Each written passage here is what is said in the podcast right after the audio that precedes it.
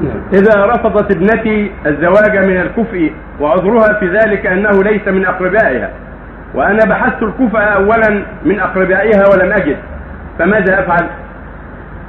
إذا رفضت البنت الزواج من الخاطب لأنه ليس من أقربائها أو لأنه فقير أو لأسباب أخرى فلا ليس له إجبارها الحاجة لها ميلة الحاجة لها ليست له فإذا لم ترضى فعليه أن ينصح ويشير ويقول لأمها وقريباتها أن ينصحنها ويشيرن عليها ويجتهد في هذا.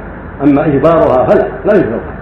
الحاجة لها لكن إذا رأى أن الزوج جدير بأن يزوج شرح لها حاله وبين لها فضله وأن المال أمره سهل سوف يأتي وسوف آه، يقوم بالواجب إن شاء الله ويقول لها أنا أساعده بما بما يقصر عليك منه وما أشبه ذلك. ويشير على أمها وعلى قريباتها وينصحنها ويتكلم معها في ذلك فإن رضيت ووافقت فالحمد لله وإلا لم يجد له إجبارها. النبي عليه الصلاة والسلام قال لا زوج الأيم حتى تستأذن حتى تستأذن ولا بكم حتى تستأمر ولا بكم حتى تستأذن قال يا رسول الله إنها تستحي.